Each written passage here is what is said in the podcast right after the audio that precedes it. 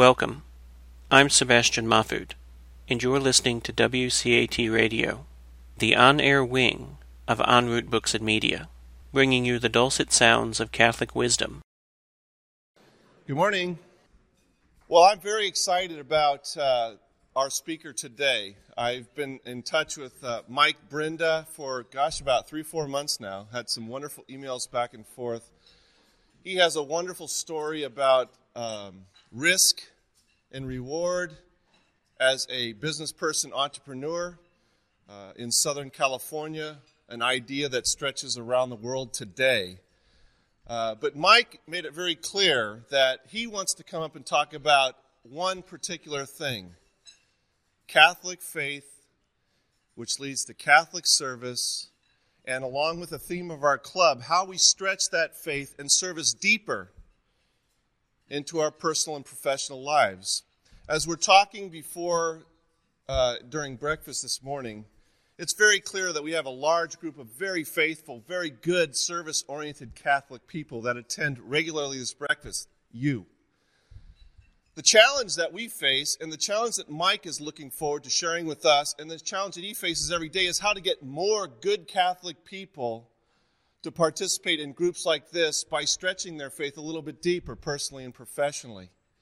I think there's a call for all of us to listen to what Mike has to say, to personalize it, and to take the message and stretch it, customize it into our own life. So, with that, I'd like to present Mike Brenda from Southern California speaking today about Catholic service, personally and professionally.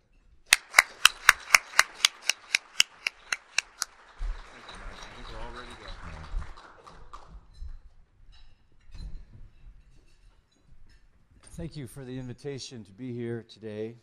Uh, many times when I talk, I just talk from notes. Uh, sometimes I have a prepared text. Uh, today I have a prepared text. And the title is going on is simply, Are You Talking to Me?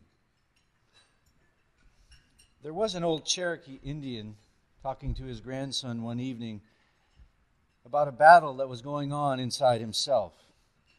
He said, My son, the battle is between two wolves. One is evil and full of anger, full of envy and greed and arrogance and lies and pity and false pride and ego. Then he said, The other wolf is full of love and joy and peace, hope and kindness and truth and faith. The grandson thought about it for a minute and asked his grandfather, Grandpa, which wolf wins the battle? And the old Cherokee replied simply, The one I feed, he said, the one I feed. I think you know this battle. This battle goes on each day within all of us, and the good wolf must win. But how? Bad wolf. History did not record whether, whatever other wisdom the old Cherokee might have given his grandson. The story is informative but incomplete. For example, what do we feed the good wolf? How do we starve the bad wolf? In other words, will I serve Christ in some way today, or maybe not? Let's start by asking a question How do you make God smile? Tell him your plans. Most of us are eager to do what we want with our lives. Speaking for myself, for the majority of my life, I never even considered God has a plan for my life. In fact, I never much considered God, period. It took me 42 years to realize that what I had planned for my life might not have anything to do with what God wants of me or for me. As leaders, we like to reflect back on what we accomplished, on the things we built or the problems we solved. But what God wants from us each day is more fundamental. All God wants is your unconditional love. God is not asking how many deals you closed or houses you painted or whatever it is you do for a living. All God is simply asking us is, How much did you love me today in thought, word, and deed? You can probably gather that discerning the daily plan God has prepared for you requires some effort on your part. You can't just say, Okay, Lord, I'll get to you when I find the time. Have you ever noticed it wasn't raining when Noah built the ark? Perhaps Noah can teach us something about time and priority management.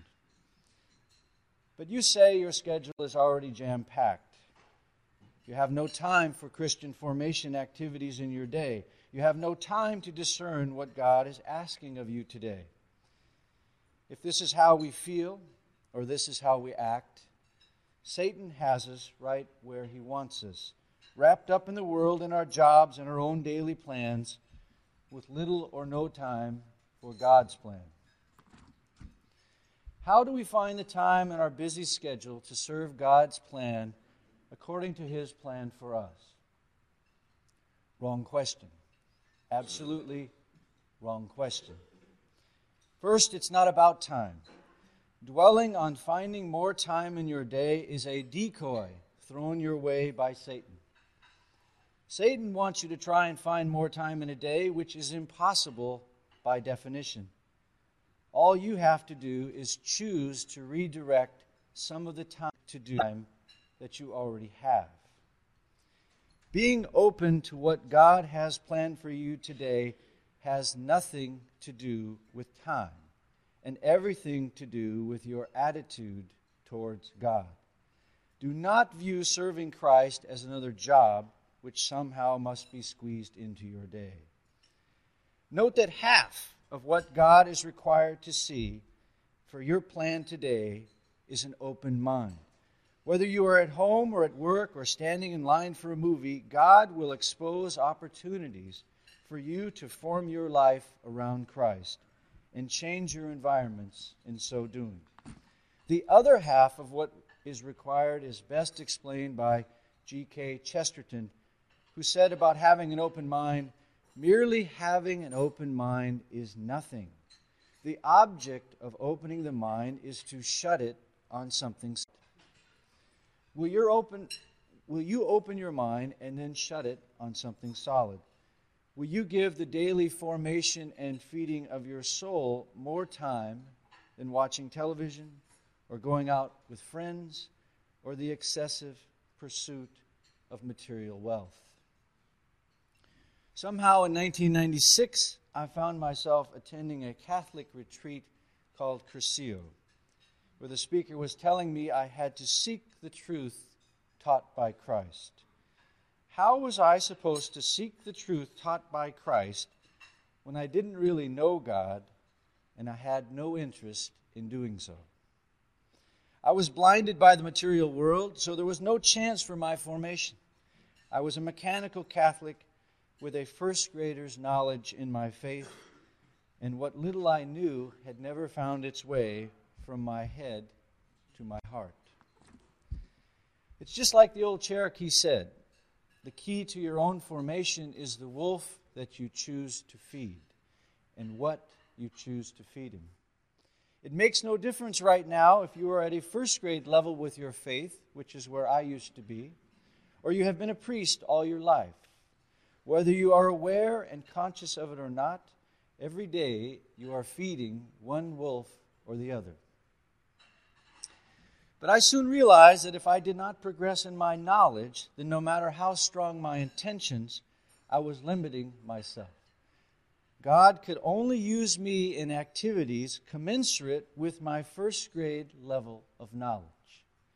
For example, how could he call me to sponsor someone to become a Catholic when I was such a poor example myself? So I had to ask myself, how far could an apathetic Catholic Christian with a first grade education progress in their faith? Not very far, was my answer. I decided to reverse my course, but I further decided that to truly grow in Christ and to be more versatile in working for Christ, he needed me to be formed more deeply in my faith and commit to go beyond my first grade level of knowledge. And then reality hit me. So what that you want to form yourself in Christ? So what that you want to follow God's plan for your life? So what that you want to learn more about your faith? I was about two seconds down this new road when I realized that for all my desire to get going with God and His daily plans for me, I didn't know where to start. At the most basic level, I guess the means would involve prayer, but I didn't know what to pray for, and I didn't know what to look for. Pray what? Look for what? Will I hear a voice from above reminding me to stop and pray or volunteer to feed the poor? Will there be some visible sign? There were too many questions and not enough answers. I was in danger of stopping, being overwhelmed before I ever got started. So I decided to simplify. Ultimately, I knew that if I did anything at all, if I prayed, if I read something, if I just performed some small Christian action, that would be more than I had done before. I decided to put my trust in God that somehow He would lead me each day to His plan for me. Of course, it didn't take very long for that other wolf, the wolf that I'd been feeding for 42 years, to start howling inside my head. That wolf was trying to sell me on all the excuses and obstacles to my new interest in Christ and his daily plans for my life. You will hear this wolf talking to you too, saying such things as, You're too busy for prayer now, maybe later. And reading, you can read those Christian books when you finish that 500 page Tom Clancy novel. And by the end of the day, you're tired. You don't need any of that Christian service stuff. Weekends are to relax. Don't go rushing into anything. Be sure to check your schedule. You've got a vacation just around the corner. Besides that, you know more than you think you do. You know the Our Father prayer. What else is there? In fact, most Catholics are just like you. No, dumber than you. And they get along just fine. Why, I bet you know more than most Catholics. Sure, you do. You're pretty smart. And get this what you don't already know, you don't really need to know anyway. You're just fine as you are. Now get back to what you were doing. And on and on the battle raged the battle of the two wolves inside me. Satan was the DJ in my mind, playing his top 10 excuses to do nothing.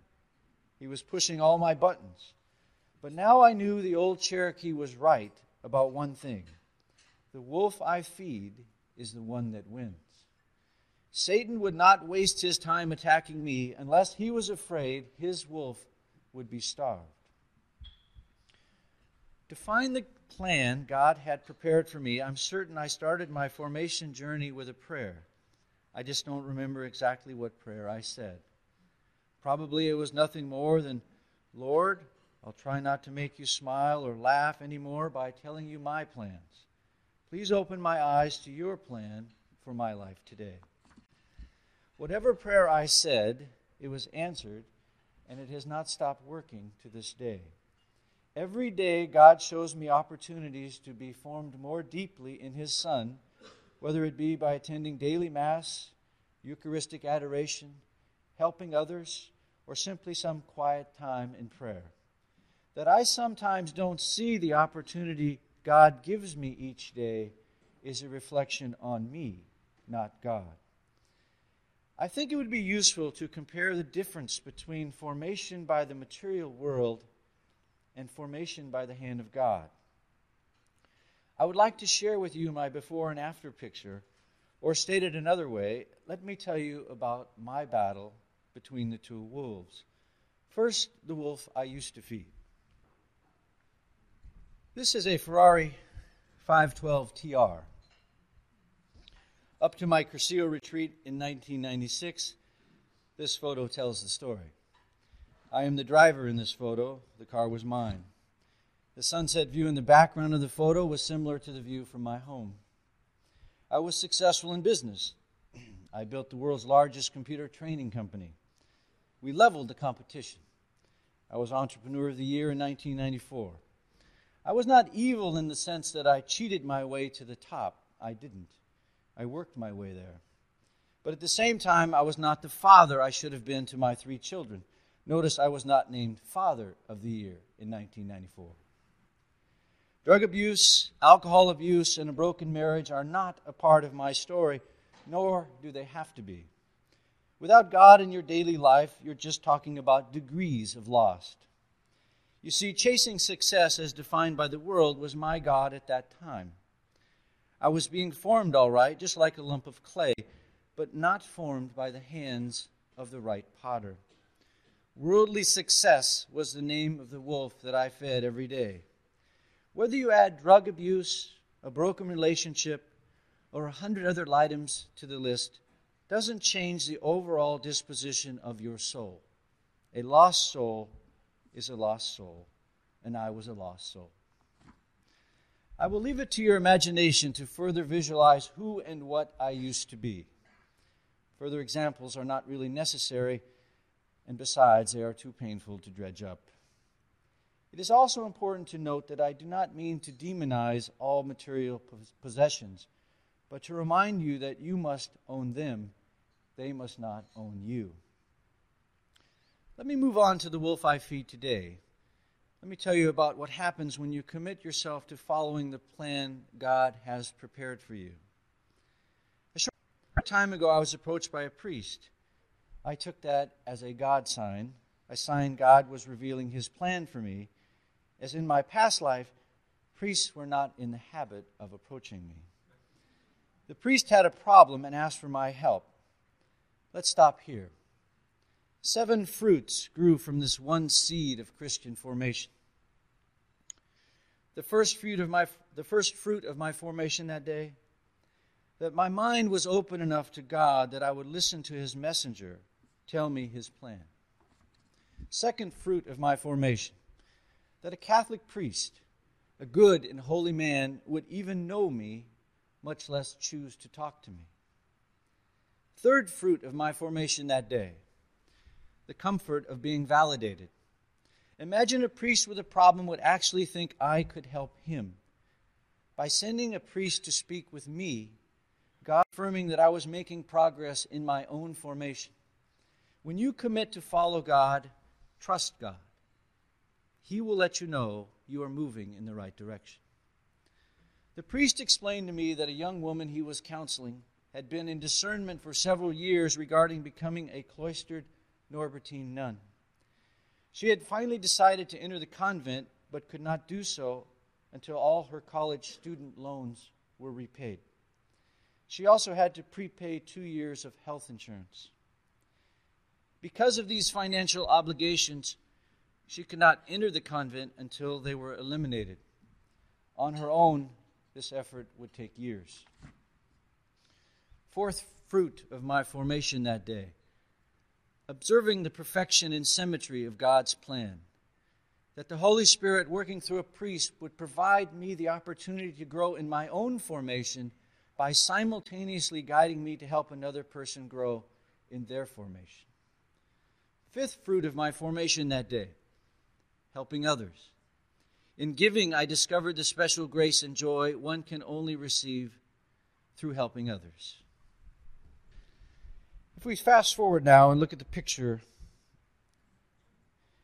you will see Sister Mary Maximilian Kolbe and my wife Kathy and myself.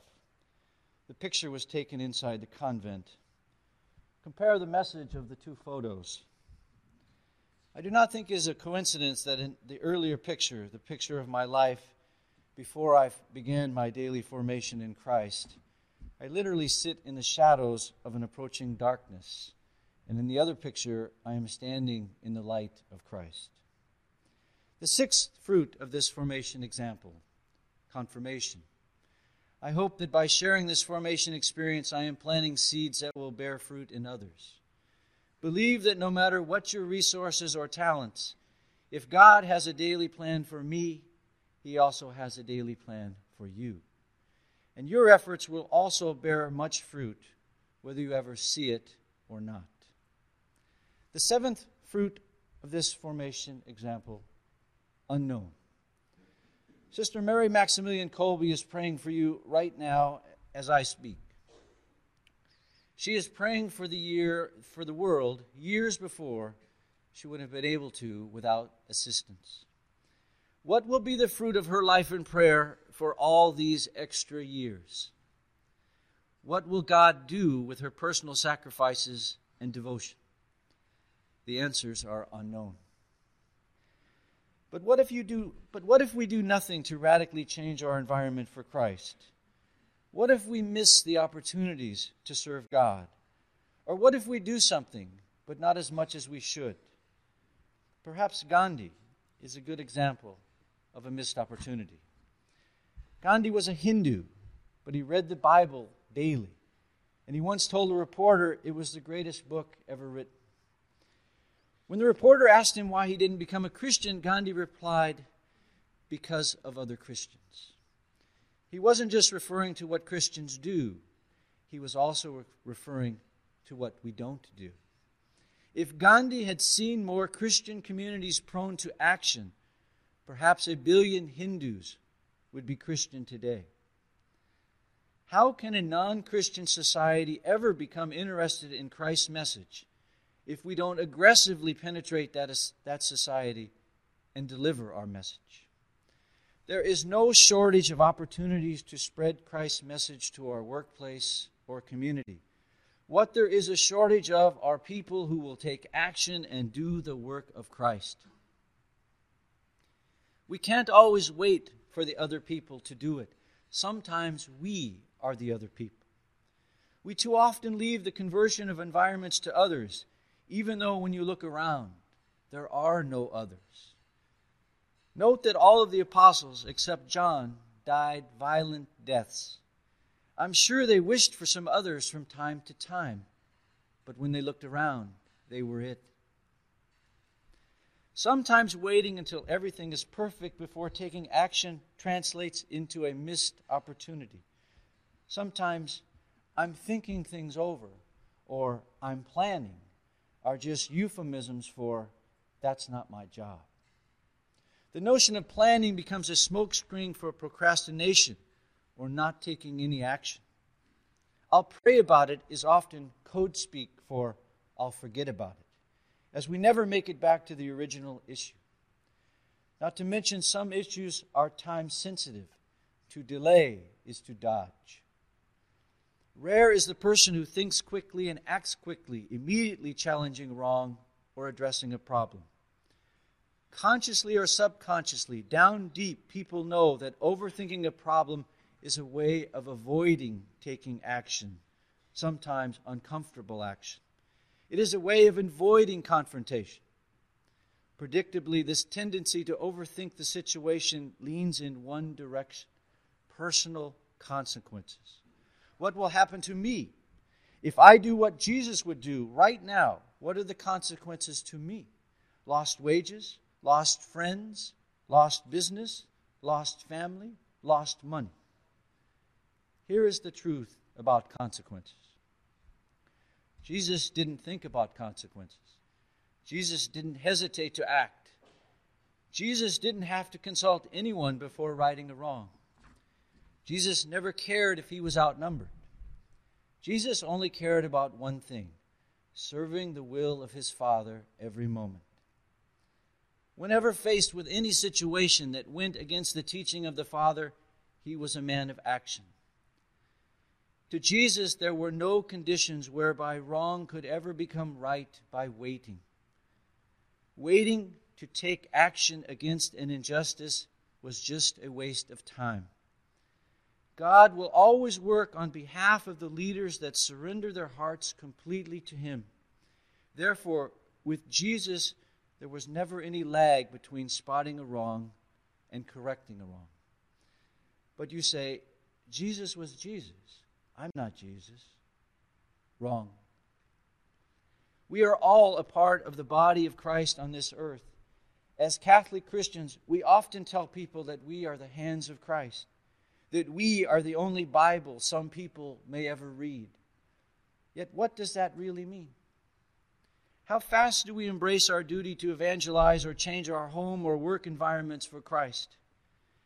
Is the courage to take Christian action anytime, anywhere a part of our permanent daily lifestyle? Or do all the thoughts of procrastination or fear push to the front of our mind? The more work we do as members of a larger body, such as this body here today, the more society sees the complete face of Christ in our actions. Do not think that because you are living in a world of faxes and email, that the formula for spreading Christ's church has changed. What is the difference between St. Paul telling a pagan about Jesus 2,000 years ago and me telling my 24 year old son, now the atheist, about that same Jesus? There is no difference. The job of transforming communities into Christian bodies of action today is now your duty. Who will be the yeast that leavens communities today if the people in this room don't do it? Ask yourself this question How did you get into this room? Don't fall for the illusion that you are here by chance.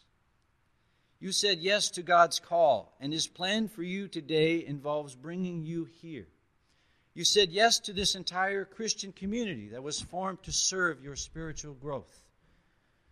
No doubt we all wish that someday society will adopt the spirit of this group. Unfortunately, wishful thinking is not enough to lead people to Christian behavior. If you want society to be more Christian, what can you do about it? Start by embracing God's daily plan for you and your life and expect to personally be called to lead the way. Why you? Because action without leadership is just another definition of chaos. Therefore, it is implied within the charter and purpose of this group that if God desires a radical change in environments, He will bring forth the leaders to facilitate these changes to environments. By your nature, this gathering is a gathering of potential and obvious Christian leaders. Leadership remains one of the glaring needs of the church, and I am certain there are many in this room that possess the gift of leadership. The question is whether or not you have chosen to place your gift of leadership fully into the service of God or fully into the service of self. Both subtle and blunt advertising has overinflated our sense of self today. There's nothing wrong with exposure to ads that proclaim such things as, we do chicken right. But the specific message that corrupts the soul is the Madison Avenue hype promoting rugged individualism the same thing that caused an angel named Lucifer to fall from heaven. The more modest, be all you can be marketing slogan has now been perverted into, I am the king. The decisively non Christian, self centered proclamation, I am the king, is not the message I want the world to hear. But in the past, I just sat back and did nothing as moral values headed for the toilet. Instead of joining a community such as this one with a mission to fight against the erosion of Christian principles, I ignored the situation because I figured one guy couldn't make a difference. But I figured wrong. Let's look at the life of prisoner number 16770.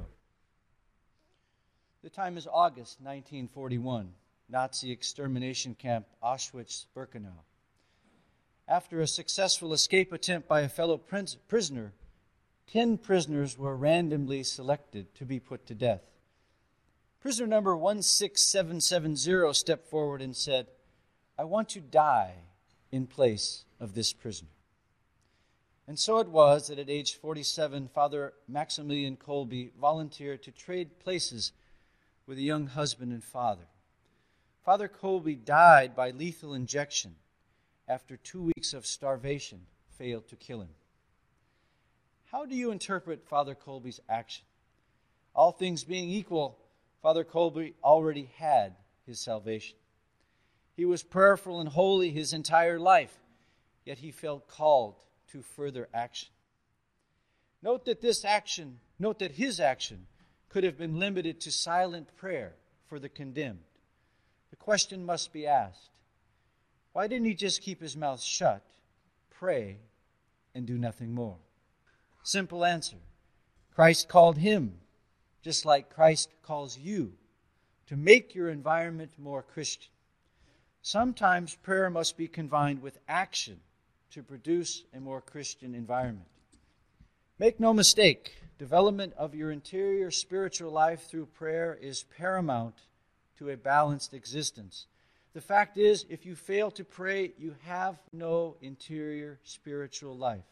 And sooner or later, no matter how much help you no matter how much you help others, you will realize that you lack Jesus within you and you need daily prayer. But a key point of this talk is to understand that development of your interior spiritual life is only one aspect of what Christ has called you to do. Pray, pray, pray, as the Blessed Mother likes to say. But understand you are not to only develop a personal relationship with Christ through prayer, but at the same time to change your environment so that all people, and not just you alone, have a closer personal relationship with Christ.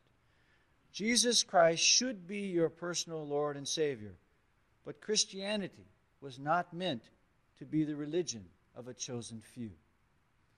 Father Kolbe stepped forward out of a desire to change his environment and make it more Christian. It was not a question of trading his life for one man. He wanted to change the overall environment. He did so with a premeditated and deliberate action. When the door clanged shut on the condemned men, he took charge of them, and not just them, but the others who were dying of hunger in cells nearby. It is a fact that from the moment he came into their midst, those condemned people felt a protective presence. Suddenly their cells resounded with hymns and prayers. The SS guards themselves said, We never saw anything like it before. And what they meant by that was how one man's action could have such a tremendous effect on their environment. Imagine people singing and praying the rosary in Auschwitz, of all places, as they starved to death. Then imagine what the guards must have felt when the man they thought had escaped had actually drowned in the latrine. From a Nazi mistake, a saint was born that has become an example to us all. At a time when so many people dump their faith, in Christ, Father Kolbe leads by example. If you want the world to be a more Christian place, start on your knees in prayer, but ultimately you must get on your feet to change your environment. Key words your environment. Nobody is suggesting that you take on something new.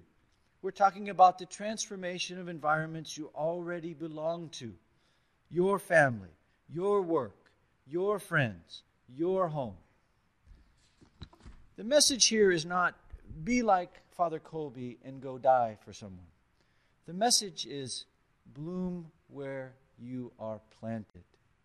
It just so happens Father Kolbe found himself planted inside a Nazi death camp, so that is where he bloomed. Perhaps you're thinking this call to action, this call to change your environments, is outside your comfort zone. Let's talk about comfort zone for a moment. Given the choice between waving a magic wand to make Auschwitz a more Christian place or dying of starvation and lethal injection, which do you think Father Kolbe would choose? Thankfully, there is not any magic wand in the real world, allowing us to, the, the chance to be the hands and feet of Christ today. Do not be put off by leaving your comfort zone. The discomfort you may feel is normal. After all, He left His comfort zone for us. So, what happens when you live a life insulated, isolated from God? I told you one son of mine is now an atheist. He's 24 years old and awaiting admission to graduate school. My wife and I have been told a hundred times not to blame ourselves for his choice to cancel his faith. Our friends tell us it's just a phase he's going through. He's searching. All of which may be true, but it doesn't change the fact that during the first 17 years of his life, his father sent him all the wrong signals. I bought into the self made man image, and then I sold that same thinking to him. My son is observant, and as he grew up, he saw right through my once a week mandatory, mechanical church attendance. He knew I really wasn't a part of the church community, and he knew I didn't give any credit to God for my success. I even made sure total strangers knew I gave no credit to God. For 11 years, the license plate on my car said self made. Instead of giving my son the Bible to read, I gave him a book called The Fountainhead, written by noted author and atheist Ayn Rand. This blatant promotion of self rather than soul no doubt had some influence on my son, for he now acknowledges a self, but not a God. If you can imagine someone knowingly giving their child a book whose only message is that man is his own God, you'll understand how dangerous it is to live in isolation and ignore joining a Christian community or bringing others into a Christian community.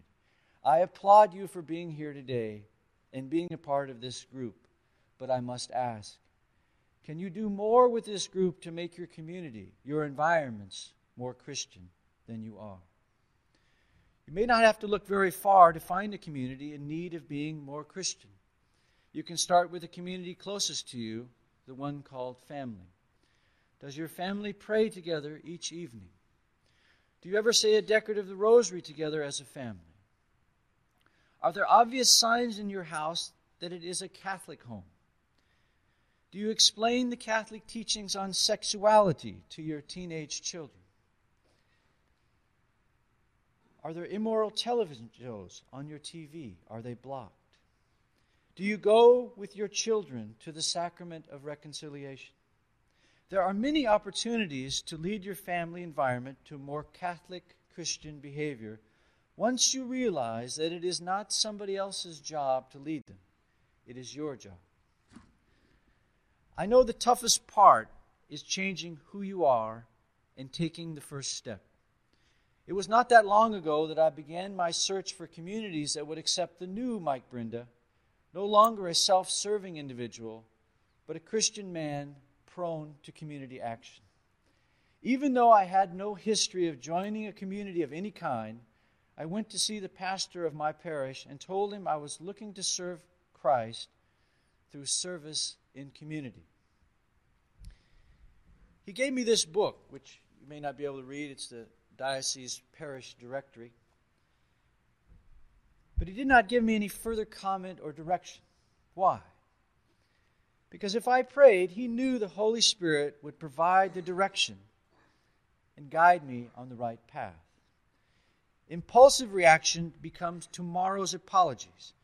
Instead of saying or doing something you might regret, simply remember to pray each morning to see God's plan for you and then be patient. Environments are not necessarily changed when you want them to be. Events unfold in God's time. But even if you're patient, the question remains how do you know when to act? Should you wait for a better opportunity to come along? And when taking action, what should the plan be? Answer How should I know?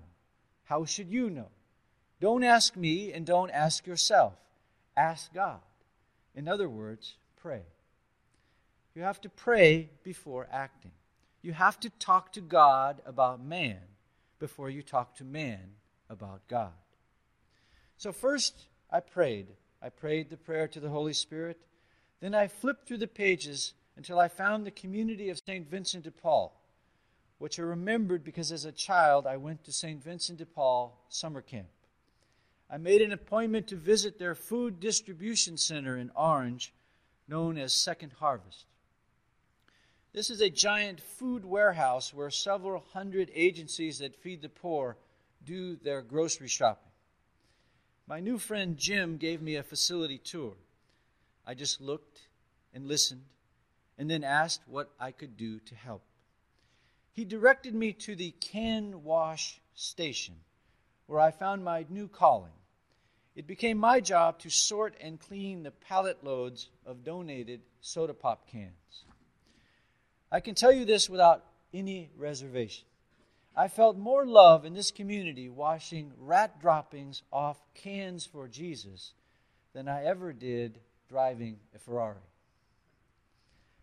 On the facility tour Joe gave me, I noticed several large and small trucks parked behind the warehouse. What I found odd was that they were parked. They should have been out collecting donated food from the local markets. When I asked Joe why they were parked, he told me they were black flagged by the highway patrol for brake problems, not to mention major mechanical trouble. Now I ask you, what was I supposed to do at that point? Go have a steak dinner and ask how the poor people are eating today? The next day, those trucks were in the shop for repairs. To this moment, only, know, only Joe knows I did that. No fanfare, no boasting, just one Christian man joining a community and doing what Christ taught him to do. You may have heard of the Corazon community that builds homes for the very poor in Tijuana. My family and I joined their community and helped on several home builds. On my first trip, I noticed all the children watching us work. Although, although they were very happy, I just sensed something was missing, and then it hit me. All the children were walking, there were no bicycles. I couldn't buy everyone a bicycle, but what was I supposed to do at that point? Ignore what I saw or apply what I've learned about the power of community? The next day, I began calling bike shops. Most weren't interested in what I had to say. But I kept calling until I met Jack Salem of Jack's Bike Shops. I told Jack that if a person traded in their old bike when they bought a new bike, he could give them a free lock and I would pay for it.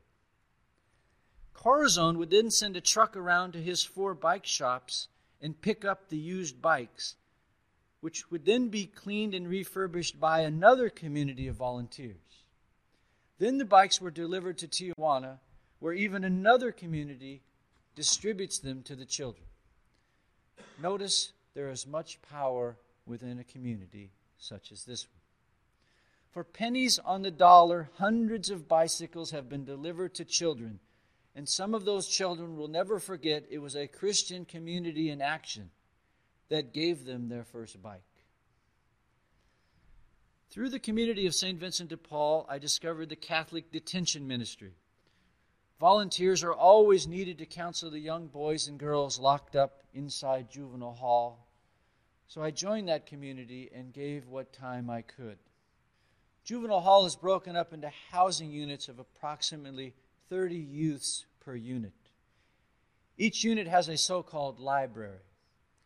Upon further inspection, I found these libraries to be filled with literary trash such as Death on a Tuesday Morning. What books there were worth reading could no longer be read, as pages are routinely ripped out and used to write notes or draw on. What was I supposed to do at that point? Counsel somebody to get an education by handing them the masterpiece of literature, Hard Luck Larry? Should I have complained about how previously donated books were not screened? Should I sit around and wonder why? Or did I learn to do something for society through the good stewardship of the gifts God has entrusted me with? The next day, I ordered 2,000 books, and a few weeks later, when I placed them in each unit library, I removed all the trash novels, which ultimately filled an industrial sized dumpster behind my parish church. The question I have for you is this Could I have done any of these things alone? Could any of this have happened without my first seeking and then joining a community? But again, you say, I have no time. I'm too busy. Well, this is a community, and you had enough time to be here today. Perhaps you only have time to join one community once in a while. Would you call that good enough? I wouldn't. I'd call it outstanding. I'd call it excellent. Excellent. We are absolutely not in competition with one another to see who can do the most. Be true to your conscience, that inner voice. It will tell you how much is enough or not enough. Each situation is unique, and we have been blessed with different gifts. Jesus only asks us to do what we can with the gifts we've been given. Translation Maybe it was my gift to find the bicycles for children in Tijuana, but it's your gift or your teenage child's gift to donate a few, few hours and clean them up before delivery. Only one thing is certain doing nothing is never an option. St. Paul used to persecute Christians without mercy, and he was converted in an instant.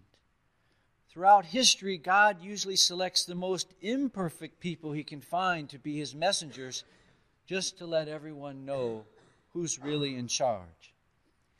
If you feel that you are not the perfect person for this job, then you're probably being called. You can not only pray and ask St. Paul for help, but there are many additional sources of Catholic spiritual formation, such as books, magazines, seminars, Christian music, Catholic websites, retreats, tapes, Bible study groups, and Catholic radio. The issue is not whether there are enough sources of formation available to you. There are plenty of sources. The issue is your attitude and willingness to participate in them. It has been over 2,000 days since I accepted God's call and reversed my course. Time does not permit me to relate to you all the daily opportunities God has given me to form myself and others closer to His ideal. Just remember that the observation and acceptance of such, opportunities is your duty, and daily formation bears daily fruit. Life is acceptance of responsibilities or their evasion. It is the business of meeting obligations or avoiding them. Will you choose to accept the call and make Christian formation a greater part of your everyday life? Will you choose to be creative as a member of this group? Will you harness the power of this community? Will you stop and make plans and collectively invent new ways to change your environments to be more Christ like? Will you let the world run on its own terms or remake the communities you belong to into the image of Christ? In short, will you choose to make more of a difference? The answer to these questions was highlighted by the old Cherokee taking his grandson, talking to his grandson, when his grandson asked, Which wolf will win the battle? By now you know the answer the wolf you choose to feed. You have noticed me turning the photos of this poster. The, turnings, the turning of the photos was meant to symbolize the effects of formation on each person in this room. As each, as each of you choose to be formed in Christ, you can see that together you help form say the image of Christ to the world. Without you, the face of Christ is incomplete. So go forward. Don't look back at where you were or who you might have been and open your eyes and your heart every day to whatever God has planned for you. Say a prayer every morning that you may be guided by the hand of God, and remember, never quit. Let me close by saying that you have heard me mention several times we are called to make our environments more Christian. The misleading part of that statement is in the inference that we, us mere creatures of God, are the ones that make things happen. Let me be clear to you about one thing. Without the blood of Christ, we can make nothing happen in the spiritual realm. Pity the man who believes it is his own efforts that produce an increase in faith, incites virtue, or puts an end to sin. Without question, it is through men, but not because of men, that we find our way to salvation and change our environments. After his conversion, St. Paul spent his life either in prayer or working to make environments more Christian. What an honor it is that Christ called on us to carry the tradition set in motion by Paul and the other apostles. I am not so much overwhelmed that I know Christ and St. Paul as that Christ and St. Paul know me.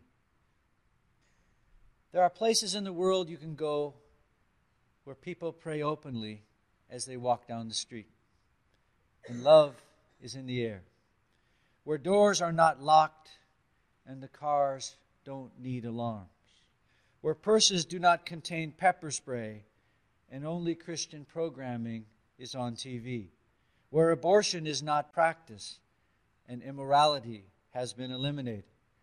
The trouble is, I don't know where any of these places are. So I've taken it upon myself to join with others of like mind within communities, and we have made it our mission to build such a place right where we call home. My final question for you is Will you join us? Thank you.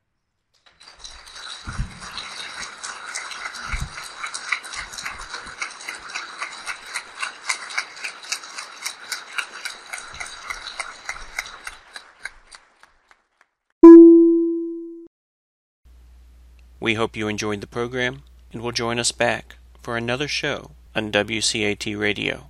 This is Sebastian Mahfood. Good day.